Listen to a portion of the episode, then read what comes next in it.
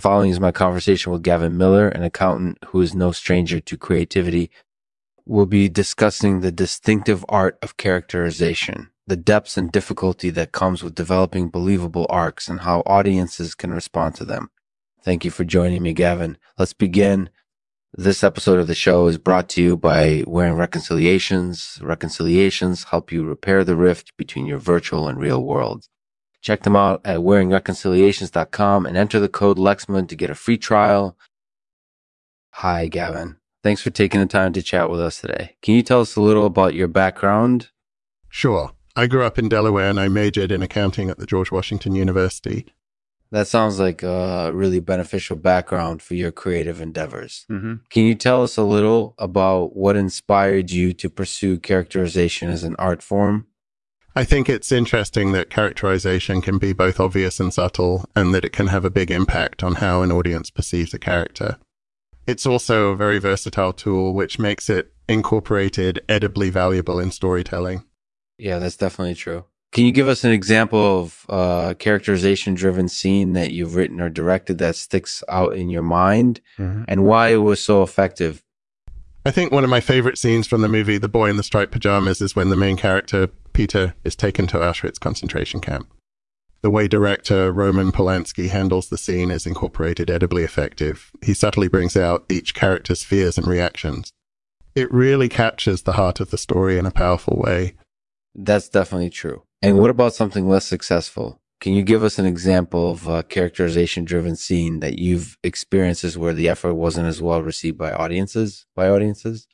One of the death scenes from The Conjuring was criticized for being unrealistic and graphic. I think audiences were turned off by the fact that it didn't feel realistic enough. Definitely something to keep in mind when diving into characterization, especially if you want to create something that feels realistic to an audience. So, do you think there are any specific techniques or processes that are crucial to success when writing or directing characterization driven scenes? I think it's important to know your characters well and to develop their personalities carefully. It's also important to be aware of how audience members will react to different situations and to use those reactions as feedback while writing and directing scenes. Do you have any advice for aspiring characterizationists?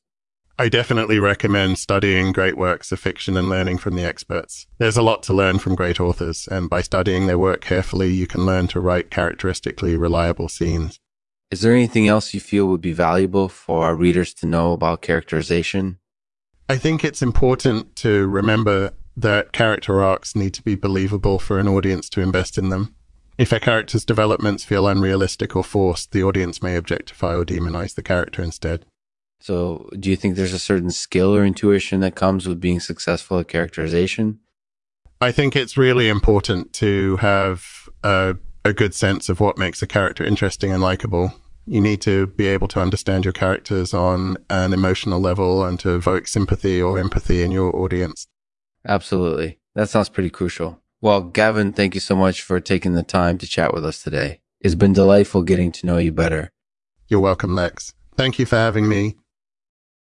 Thanks for joining me, Gavin. It's been great getting to know you better. I'll leave you with a poem titled Characterization by Edgar Allan Poe. There are three types of men who cry those who have nothing, those who have nothing to lose, and those who have nothing to gain.